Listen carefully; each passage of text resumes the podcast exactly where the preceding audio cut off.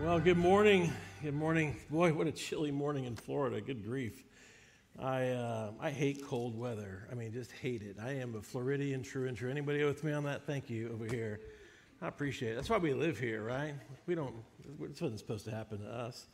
Like, God, why do you hate me? It's kind of what we wake up thinking, and Floridians do, you know. But uh, uh, all kidding aside, it is really uh, it's fresh to have a, a, little bit of a season, right? Just to be able to feel it for a moment. For you Northerners, you're probably like, oh, it feels like my my uh, my, my season. So I'm sorry to hate on your enjoyable cold weather, but. Uh, but here we come here today for a purpose, and I'm grateful that you're here, and um, and I believe that God um, has a word for us all. Whether you're watching at home and you couldn't, um, you just couldn't stand to get out there today or not, but uh, I really want to encourage you to lean in and listen um, because as I was working on this message, God was really showing me an awful lot personally.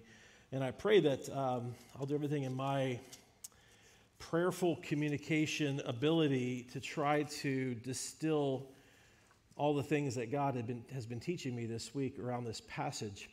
Um, we're in John chapter 2 this week. Um, we have. Uh, uh, Pastor Corey did a midweek devotional. Hopefully, you're receiving our emails um, and they're not going to spam or you don't read them, but um, you should have received an email. Uh, Pastor Corey did a really nice devotional on um, the uh, first miracle that Jesus did, uh, the miracle of the wedding at Cana.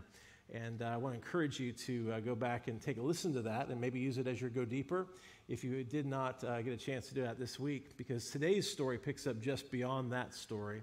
Uh, as we go through the Gospel of John uh, this year, we'll find uh, we will use many Sundays to cover every single passage that we can here, but also uh, with the, um, the flow of the year. Uh, we have a missions uh, Sunday coming up this year. Easter, of course, will interrupt the flow of the, of the narrative as we go through. Um, and so we'll have a couple times that we'll need to be using those extra tools. And so I want to encourage you to make sure you're paying attention to your email. Look for those midweek devotionals. Uh, that we, we will do our best to, to make them uh, as great quality as possible so that you can be able to uh, get and glean a lot. But, but in order for you to get the most out of it, you got to do some work and some legwork on it to be able to capitalize on uh, what it is that God is going to call and teach you. And so this morning, um, we're going to pick up right in John chapter 2, verse 12. And it says, After the wedding, uh, he went to Capernaum for a, for a few days with his mother, his brothers, and his disciples. And so this is right after the wedding that when John sequentially, and this is important to note because we're going to see something in Jesus' life early in his ministry that other gospels talk about a very similar story later in his ministry. And they're not to be confused. They are different situations, they are different uh, times. Uh, but the theme of what he says and the theme of what Jesus does is absolutely the same. And so he is just shortly after the miracle there at the wedding. Uh, this is when this passage takes place. Now, what we're getting ready to take a look at, look at today is we're going to see Jesus in a light that is a hard picture to look at Jesus at. It's, it, this is a very difficult story to look at our Lord. When you, when you think about the narratives and stories and pictures in our minds and the, and the, and the, uh, the paintings that have been made about our Lord and Savior throughout the years, um, we love to think about the, the, the, story of the woman at the well. We, we, we see the pictures of him on the cross. We see the narrative uh, and the stories of him at Lord's Supper. We see him healing the blind.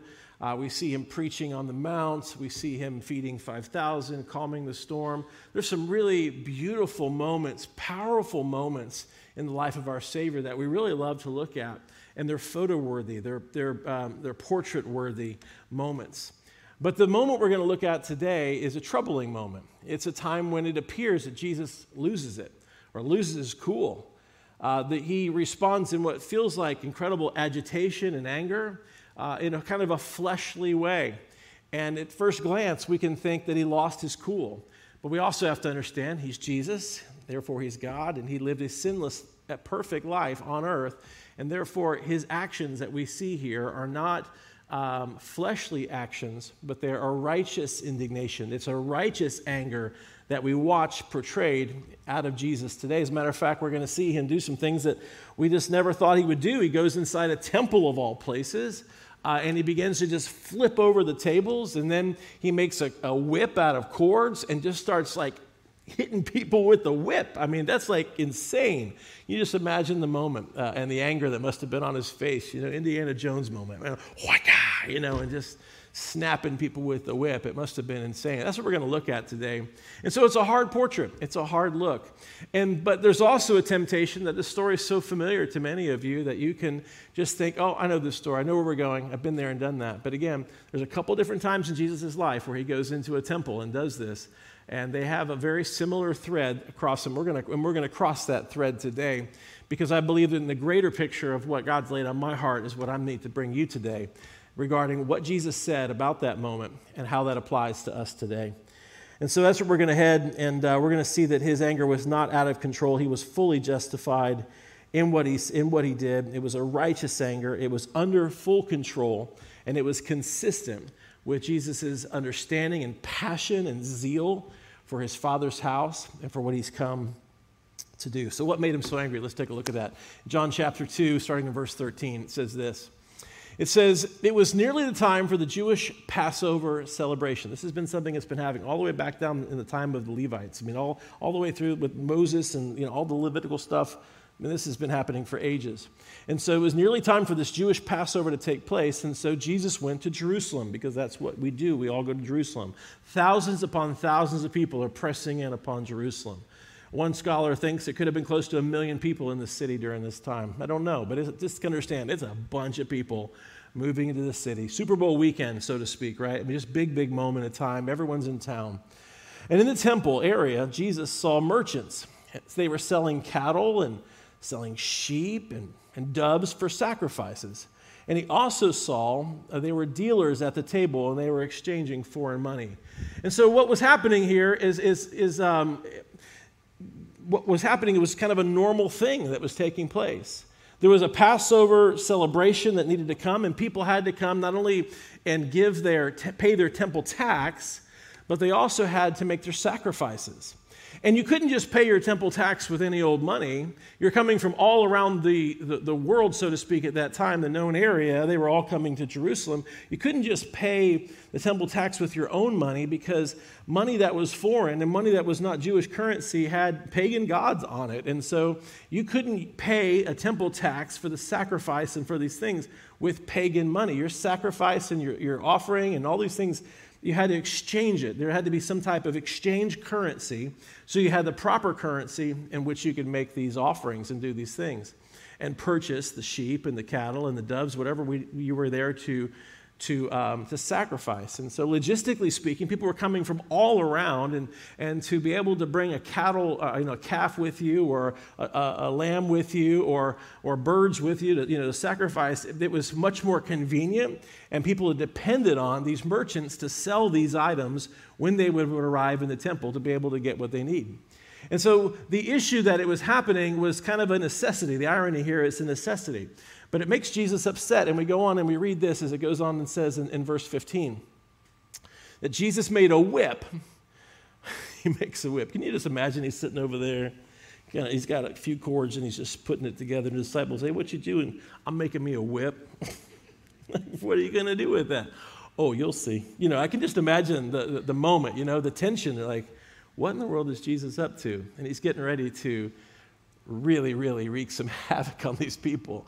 And so he makes, some, he makes a whip from some ropes, and then he chased out them all out of the temple. And he drove out the sheep and the cattle, and he scattered the money changers' coins all over the floor, and he turned over their tables. I mean, Jesus just literally like was, was kicking butt and taking names, so to speak. I don't know a better way to say it, but he was making a disastrous mess. Now, I want you to think for a second.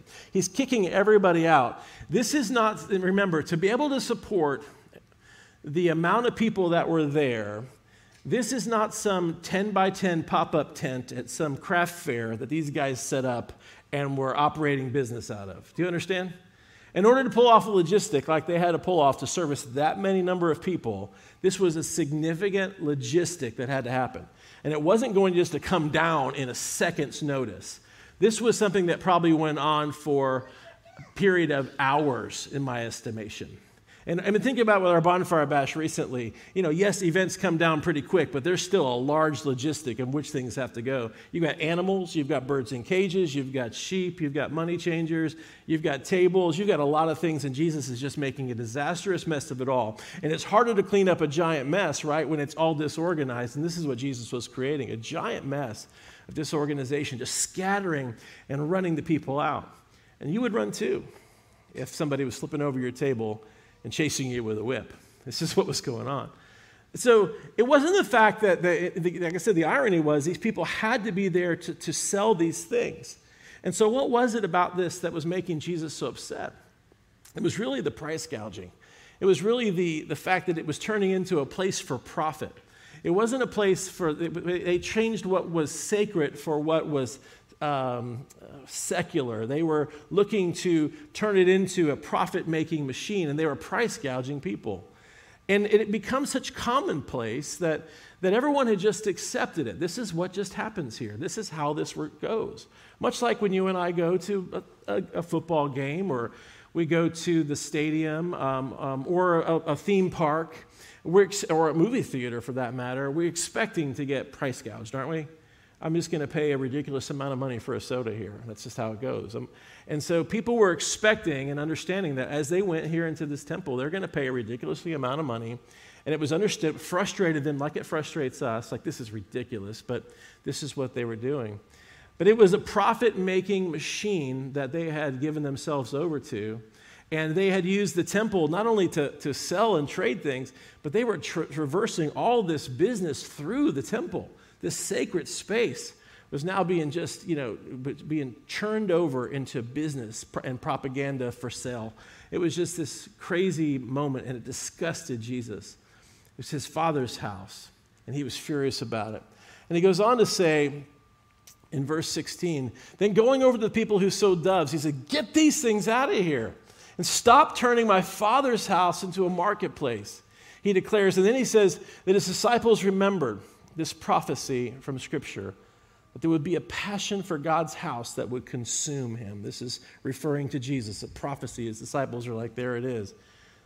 The passion for his father's house is consuming him. Jesus says, go back to that verse 16 for a second. It says, My father's house. You're, you're turning my father's house into a marketplace. Now, remember, we, we've heard him say this before in other times, that in the other times where he would reference this same kind of temple turning over later in his ministry, in the, uh, Matthew 21, Mark 11, you'll see this happen where Jesus, you know, will flip it over and he says, What does he say? My house shall be called what?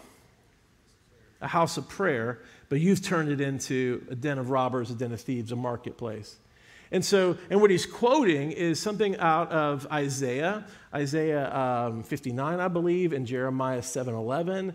Uh, these are prophecies that were foretold years and years ago hundreds of years ago, hundreds and hundreds of years ago, that the Messiah would have these, you know, these statements and these, this zeal, this passion. And so they're talking about that passion in verse 17. This passion will consume him. A prophetic word says that. When it says that my house should be called a house of prayer, and, you know, and, and um, that is coming from Isaiah, from Jeremiah. We see this theme of Jesus saying, My house. And so when he's in this house, he's just saying, No, you guys, what are we doing? What's going on? What have we turned this into? And he's furious about it. And so he's going to kick everyone out to try to reset this thing and make a huge point in the process. And so Jesus has turned over everything and he's demonstrating his authority, not his temper. He's demonstrating a righteous anger, not just bad hostility and anger. He flipped over the tables and he cracked people with his whip, and he was doing these things, and he was all the while exclaiming, You're turning my father's house into a marketplace. You're using my father's house to rip people off. They're supposed to be here for the Passover, yet all you care about is making a profit and price gouging. And this is not some venue, this, this building, this facility, this temple is not some venue where that we've established, my father's established, so you can get rich off the backs of the poor. It's my Father's house. Jesus was furious. And he did something unforgettable, and he made his point quite clear, but it wouldn't be the last time, as we will note in Scripture, that we'll see him have to do this again. Because after all, it had become quite the norm for them. And they're like, I don't know how to put an end to this. I don't know how else we do this. When, whenever there's a temple, we have to do the sacrifices and we have to do the thing. And they go right back to doing what they're doing. And Jesus later has to clear the temple out again. You can imagine every time that Jesus came near the temple, that everyone was thinking, oh, dude, put your stuff away because he's getting ready to flip my. They probably had a box. Like whenever, whenever you saw Jesus, someone's going to whistle and they're all like putting their stuff in the box because I don't want to pick all this junk up, man. You know, this guy's going to flip my table over. He's going to hit me with a whip. You can imagine Jesus made quite a ruckus that day. And the Jewish leaders are like, all right, so um, what in the world are you doing? Look what they said to him in verse, verse 18. The Jewish leaders, they said to him, what are you doing? And by the way, if God's given you this authority to do it, well, show us some type of sign to prove that, it, that you have this authority to do that. The irony is that Jesus already had the biggest mic drop moment and they, because they were, this, I'm not sure you'll catch the turn of phrases that my mind's trying to process here. But they were so focused on making a profit and to being profitable off the backs of the poor. They were so focused on making a profit that they missed the prophetic of what Jesus was saying when he says, My house. This is my father's house. You're turning it into a marketplace. My house shall be called a house of prayer, later he'd say. They're missing the huge declaration of his authority by not only quoting scripture, but by quoting those particular scriptures, he's asserting and saying who his identity is. It's a powerful assertion. But they were so focused on making a profit that they missed the prophetic coming true right before their eyes Jesus himself. is now standing before them, saying the very things that should give them affirmation that the Messiah is here. But instead, they just reject it. Show us a sign. And he says, All right, I'll show you a sign. And we're going to get to that in just a moment. But I want to camp out just a little bit here with the fact that Jesus says, My house is a house of prayer later on in, in other narratives and later on in his ministry. And it was after that moment in time, and, and I get, and I think you know what we see here is that they're fixated on the fact that you're turning it into a marketplace. And he's like, no, we're not turning it into a marketplace. This is what we do. This is how it works. This is how it runs. And Jesus is like, you're missing the point. It's my Father's house. And later would draw this clear understanding that it's called a house of prayer. And today we, we, don't have, we don't sit on the Temple Mount, right? You know, we're not in Israel. We're not there, uh, you know, with our church sitting on the Temple Mount, we understand that our body is a temple. We understand that God lives inside of us and that He's asked us to assemble together as a church. But in many ways, it's still true today what He is saying that this is His Father's house. This is the place that we as believers come and we assemble. And it's supposed to be a house of prayer. So, what does that look like? And how do we process that? Because he doesn't say, notice he doesn't say that my house should be called a house of worship, a house of worship songs. He doesn't say that, that my house should be called a house of preaching, where you come and hear about preaching or hear messages preached from a person. It, it, Jesus doesn't say my house should be called a house of small groups and Bible studies. He doesn't go on to say that my house should be a house of ministries and programs or events. He says, My house shall be called a house of prayer. So, how does that look like? What does that mean? Does that mean that all churches should just be coming together and all we should do is, is come here and listen to someone on this stage leading in some type of public prayer? And that we sit underneath that, that ritual of prayer and that we listen to the leaders pray or, or we establish, you know, because I feel like as a leader, I'm trying to, I want to make sure I get this right. I want to make sure I lead us correctly.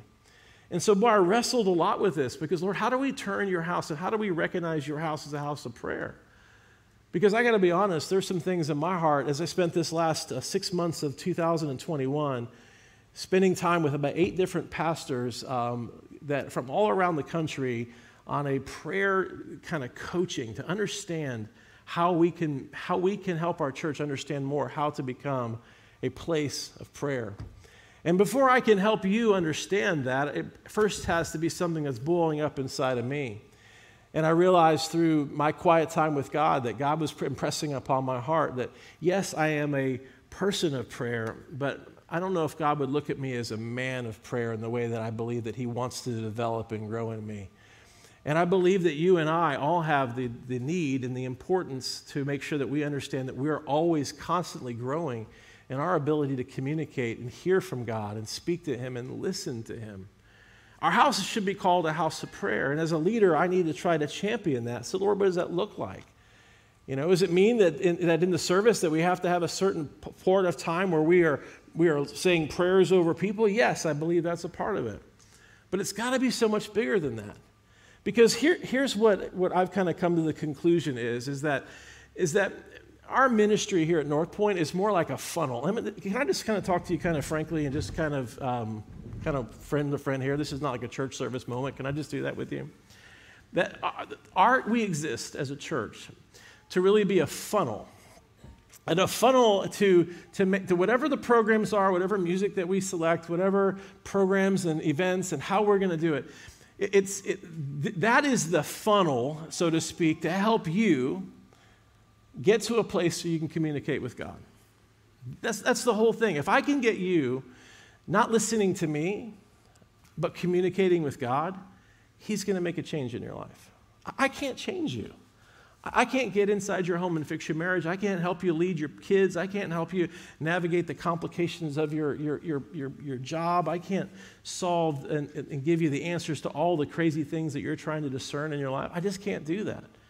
And uh, certainly, our worship leader can't pick three songs that are going to do that for you. And, and, and I certainly, through my human power, can't accomplish anything that's going to technically really help you. Aside from the Holy Spirit working in this service, you won't be able to really receive. And so there is two schools of thought. One is here we are, entertain us, or here we are, speak to us, and I hope that it moves me. I hope it can move me off of the position I'm in today. And I, and I, want you to hear me lovingly say that. There is a mindset of in church. I've sat, I've sat through many conferences and, uh, and grew up in church. I understand that there is a part of it. I'm going to go to church today, and I hope today that the music inspires me. I hope today that the message challenges me, and I hope today that I leave here different than how I came. There's a desire. That's why you come. That's why you're watching online. Is that you, you in fact want to see some type of change take place in your life, right? And so but hear me clearly that the only way that you and I are going to ever really change is that if we hear from God telling us in our heart that we have to make a change, and that we simply surrender back to God and say, Lord, I will make that change. You, you, you have to be in dialogue with God. And, and so for me to come here and lead a kind of a, a prayer over you and maybe we prayed for 10 minutes and, oh, our house was a house of prayer today because we prayed for 10 minutes the whole service. I mean, we didn't even do worship songs, so all we did was singing. I don't think we hit the mark. I think we hit the mark when all throughout the worship service, from the moment you walk in this place until the moment that you leave this place, that there is something happening inside of you that you're chasing after, seeking, and listening for God the entire time. That means that when we come in this room and the worship songs begin, that regardless of your preference or desire for whatever type of worship it is, that instead of us evaluating that, we would simply come in and say, Father, I'm here today. Here's, the, here's our point. Here's, here's our point. God even models this for us in a prayer. Jesus models this. Jesus, he says um, in, in, his, in his Lord's Prayer, he said, you know, he, he basically says, Hallowed be thy name, right? He's, he, you know, he says, Jesus, you know, God, you are, you are it, right? And so when we come into this place, our first job is to glorify God. I love the songs that our worship team did pick today, lyrically powerful. You're a God of the promise, and I know you by a thousand names, and you deserve every single one. You're Yahweh's glory. You're the great I am. There, there is a part when we first come in here, our first declaration, a prayer is celebrating that God is worthy. Lord, you are so worthy. And you're doing that in song, but it is a prayer to God celebrating his worthiness. Are you following me? You're tracking with me? Say yes. Okay, you're tracking with me. So when you come in this place, you're celebrating who God is in a prayerful spirit of worship, saying, Father, you are worthy. And the same time, during, that worship, during those worship services, you're saying, I am needy. Give us this day our daily bread, Jesus tells us. And so not only is it, you know, um, you know, holy and how great and how wonderful you are, God, you are, you are so worthy of our praise, and I am so needy. If you and I can get, regardless of what songs that they are, if you and I can get during the worship time that level of understanding and prayer to say, Lord, you are worthy and I am needy. Father, you are worthy of my praise. And, and, by the way, it's the same thing you have to do inside your life in the course of a daily of, of your day. When, when the roof caves in and the bottom drops out of your life and stresses are running high, it's the same prayer we go to God. Father, you are worthy and I am so needy. Do you hear it? It's, and it's, that's why sometimes it's called a sacrifice of praise. Because we're sacrificing our praise in the midst of hardship in our home, in our jobs, in our lives and we're sacrificing and we're demonstrating that as collectively as a wor- in, in our worship time together. Father, you are worthy, and I am so unbelievably needy. And God's got us right where He needs us. And the next thing that we need to do is there's another level of sacrifice that happens. Just like with the children of Israel, and just like what happens here in, this, in the narrative today, is that there is a time of sacrifice. And not only am I sacrificing in my praise, but there is a time to give. Father, you are worthy and I am needy, but also, Father, I trust you for everything. I'm fully dependent on you. And so when I give my tithes and my offerings to you, it's, a, it's not just a discipline, it is another act of prayer. Saying, Father, what I'm giving you today is costing me something, and I'm trusting you with it. You are worthy, and I am needy, and I have full dependence on you in my giving. Do you see how that works? You see how it's another layer of prayer for you? This isn't what we are doing. This is how our attitudes and our hearts collectively work together. For this to be a house of prayer, you have to have that mindset. Father, you are worthy and I am needy in that worship. And Father, I am depending on you and I'm trusting you as my provider. Father, today as I remembered you as my Ebenezer, the time that you provided today when I give is also my opportunity to demonstrate I'm still believing you're my provider and I'm fully dependent on you. And some today had to give it a sacrificial level because right now you're in between jobs. You just had a big car repair and you're struggling through some medical thing and you're like, this is harder today than normal. Well, when you fully sacrifice in that capacity, man, God's got something really cool for you. You are worthy and I am needy and I'm fully dependent on you. These are prayers that you and I are praying all throughout the service. And then the time shifts. The pastor comes out, whoever it is. The guy that walks out on stage, and for sometimes when I'm not here, some of you go, Oh, the pastor's not here. But I love the comments to say, When you're not here, my heart kind of sinks because I'm like, I was hoping you're here today. And then we're like, But Jason Meekum or but Pastor Corey or but Dr. Parker, uh, Boris, Pastor Steve Williams. But, but I just love the fact that you, you get it. God has put gifted people around me, and I want to continue to use them because we are better together when we see these gifted communicators speak from their heart in different places that God has lined them up. But it's not just a matter of me kind now coming and talking to your head. And but my, I labor backstage so much, and I labor in prayer before I come out here, and I have pages of notes that I just have to abandon right now because I feel like God just saying, just talk to us. Come on, talk to not just my head, but try to talk to the hearts of the people that are in the room. My, my point today that I'm trying to make is that I don't have the communication skill set to be so persuasive every single week to try to get into your head, get into your heart, and affect change in your life. I, imp- it's impossible for me to do that. How it will happen is that if, again, a prayer that only you can pray to simply say, Father, today, I don't know where Pastor Steve's going. I don't know where one of our elders today are going to lead us to in our message. But here's what my commitment to you is, God. I'm going to sacrifice with my, time, with my attention I'm going to lean in and I'm going to listen whether I'm at home or in this room.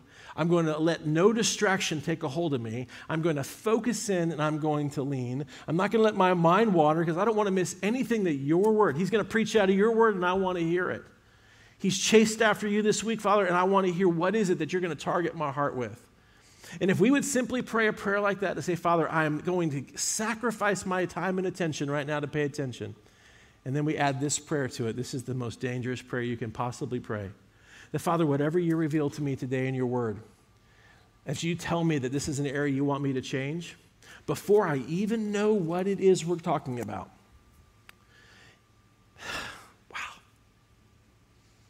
This is a hard prayer.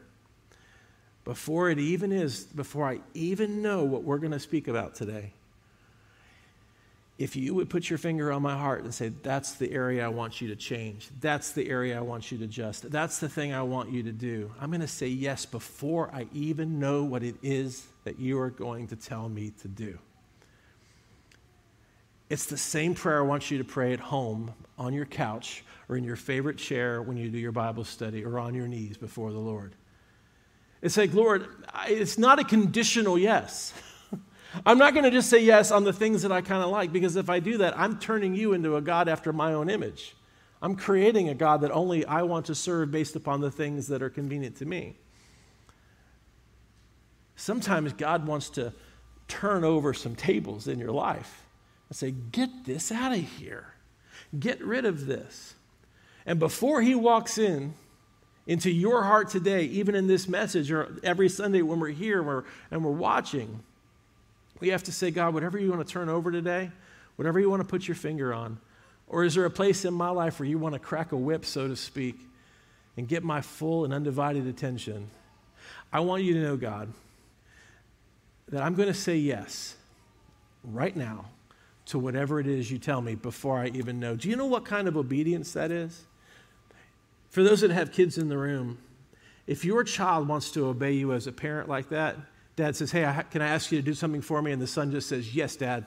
Whatever it is, yes. What does that do in the heart of a father? Are you kidding me? You just said yes. I mean, I can tell you to go eat dog poop right now? And yep, yep I, I guess so. Please don't say that. but the point is that there's a heart of obedience that a father loves when we're willing to say yes, regardless of what the instructions are. Why can we do that? How is it possible that we can do that? The answer is very simple is that your Father in heaven loves you. He's not here to wreck your life.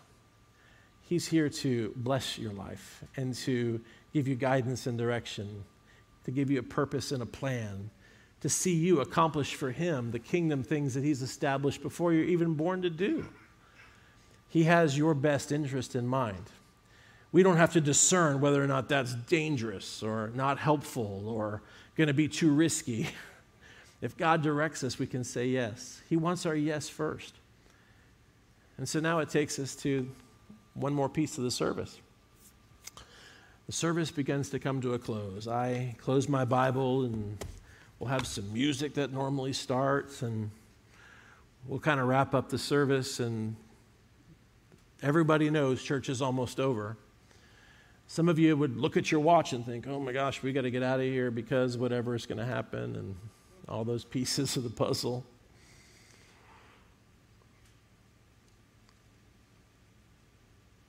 But the most important thing that you and I can do at the end of every time we're in this room is to spend some time listening and responding to God.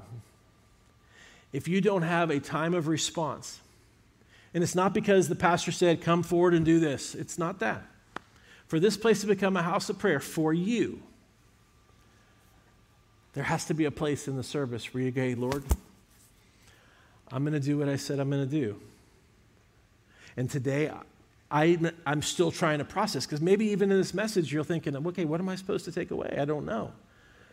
So your response is, I'm going to carry this home and I'm going to chase after you and I'm not going to let go of you, God, until you show me today what was this message about that I needed to understand. Because sometimes He gives you a little glimpse of something and it doesn't feel like it's for you, but the more you dig in it, the more you realize, oh my gosh, that was for me. There has to be a time in this service where you and I respond to God. When we open up the time at the end of the service and we do that final song, it's not an opportunity to see whether or not we've earned our keep today, to see, will people come forward and come talk to one of the pastors. Please get that out of your mindset. I had to get it out of mine. It's not my evaluation of whether or not my message was good, it has nothing to do with that. My evaluation is that I trust the Holy Spirit to guide me through this service today for your evaluation, it's did I put something on the altar today and respond to God? Because if you didn't, don't leave this place. We intentionally have time in between services for you to linger back.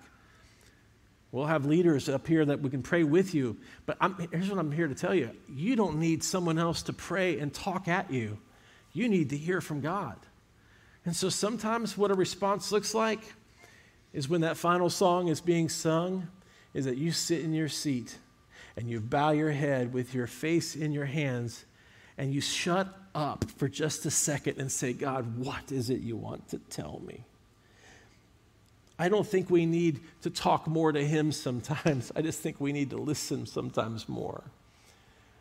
But because the service is almost over and people are going to be walking around, there's just this temptation that I'm just going to wrap up now and be done. And oh my gosh, you'll miss. If God can get you so close to a response, but yet in your pride or in your rush or in your leave taking mindset, type A type of mindset, you're just, I got to go, it's time to go. You know as well as I do the pressures of the parking lot, the radio, the kids, you'll be pulled right out of what it is that God was doing, and it'll be, it'll be gone. the restaurant, or something's going to happen, you won't even be able to concentrate. My house shall be called a house of prayer. Now, as leaders, I have a huge responsibility to make sure that it's an environment that all the things I just talked about can work for you in that regard, to minimize distractions and to make some changes and adjustments, to let all else fade away so that you can stay focused. But imagine what church would be like if every Sunday you came here and that you were praying the entire service, you personally, Father, you are worthy and I am needy, and I'm going to release my cares to you. And Father, then I'm going to, I'm going to be a person who's willing to make sacrifices and give to you, and Father, and trust my, demonstrate my full dependence on you. Not only am I going to demonstrate my full dependence on you, Father, I'm going to take it one step further and be obedient to whatever it is you tell me to do. As scary as that sounds, but I trust you because I'm fully dependent on you, that you're going to lead me in the right way. And then lastly, respond. You see, all these things that I just described, they're on you, aren't they? They're on me too, because I got to create the environment. Us as elders, the worship team, we, we have to create the environment for this to happen. But even in the harshest and hardest environments in your life, you still have to do this in your life because you are a living, breathing temple of God where the Holy Spirit lives inside of you. Each day, you are worthy and I am needy. I'm declaring my dependence upon you. And today, Father, I promise you that I will be obedient to whatever it is you tell me to do, no matter how difficult it might feel or be. I will love anyone you sovereignly place in my path today, Father, even though they may be difficult people. I will do all the things, Lord, you've asked me to do. Imagine if you lived your life like that. Imagine if we all came to church like that. This place would be a house of prayer. I'm anxious to see all of us get to that place. I, I'm growing in my walk with God and my understanding of prayer. In March the 6th, which is coming up on a Sunday night, want you to mark your calendars to be a part of a prayer night with me. It's a no frills prayer night. This isn't a night where you bring your laundry list of prayers and we're going to spend two hours going pray for Aunt Sally and Uncle Buck in, in North Carolina who have ingrown toenails. Uh, no, no. This is going to be an intentional time where we're going to lead us all in some guided prayers that you're going to pray in your seat to God. My job is to get you communicating to God. Not simply us hearing each other say a prayer out loud and next person who I can't hear and I can't even pay attention to what that guy said. I'm going to try to put it and create it in such a way that we just come in here and, and petition God for our church, for you personally, and for your family. March the 6th will be a night to do that. I only want you to come if you take that seriously. I'm not, I don't care the size of the crowd that comes. I just want people here that want to pray. Because this year I want to turn the tide here. 2022, what's the theme of the year for me? Is to teach us to be a house of prayer and a people of prayer. Because if my people who are called by my name will humble themselves and pray, I'll heal their land. I'll set a course for them. I'll give them a fortified future. And I believe that's what He wants for us. Let me pray for you. Father, thank you for, you know, taking my message and changing it. I appreciate that, Lord. I appreciate, Lord, how you, I just want to give you full control, Lord. This is your place, it's not my place. These are your plans, not my plans. But Lord, I really felt in my heart today that I needed to talk to my friends, my church family, and help us put the right perspective on what the heck it is we're doing here. It's not about just feeling good and checking a box that I went to church. It's about did I, throughout the entire service, did I lift you up in praise? Did you feel, Lord, my praise elevated to you today? That you are worthy? It's easy for me to tell you that I'm needy. I'm so good at that. But Father, did you feel that I declared my dependence on you in the way I gave today? Did you feel it, God? When I gave my offering today, was there something inside of you that says, He depends? She's depending on me. Father, is someone here today that just needs to say yes to you and be obedient? I pray so. I pray so. Father, I'm just kind of fascinated at the thought that in the first part of John, you convert water into wine. And then, in the later part of John chapter 2, you, you cleanse the temple. And Lord, that's how it worked in everyone's lives in this room is that you saved us, you converted our old heart for a new heart, and then you begin to work on and cleanse us and change us with a series of next steps in obedience. So, what is the next step in obedience you want my family to take today, individually, Father? Would you tell them? And right now, during this final song, would they listen to you? As this song is being sung, as they sing the lyrics if they want to, as they sit in their seat if they want to, however it is, God, this is you. Speak to them, Father. Let them respond to you today. If they want to come up to the front and pray, Father, direct them there to pray. If they need to pray privately at the front, let them do that. If they need to pray with someone up here, that's fine. We're here for them too. But God, will you let them speak to you and will you speak to them? That's what we're asking for. That's what we desire. Let all else fade away. For it's in Jesus' name we pray. Amen.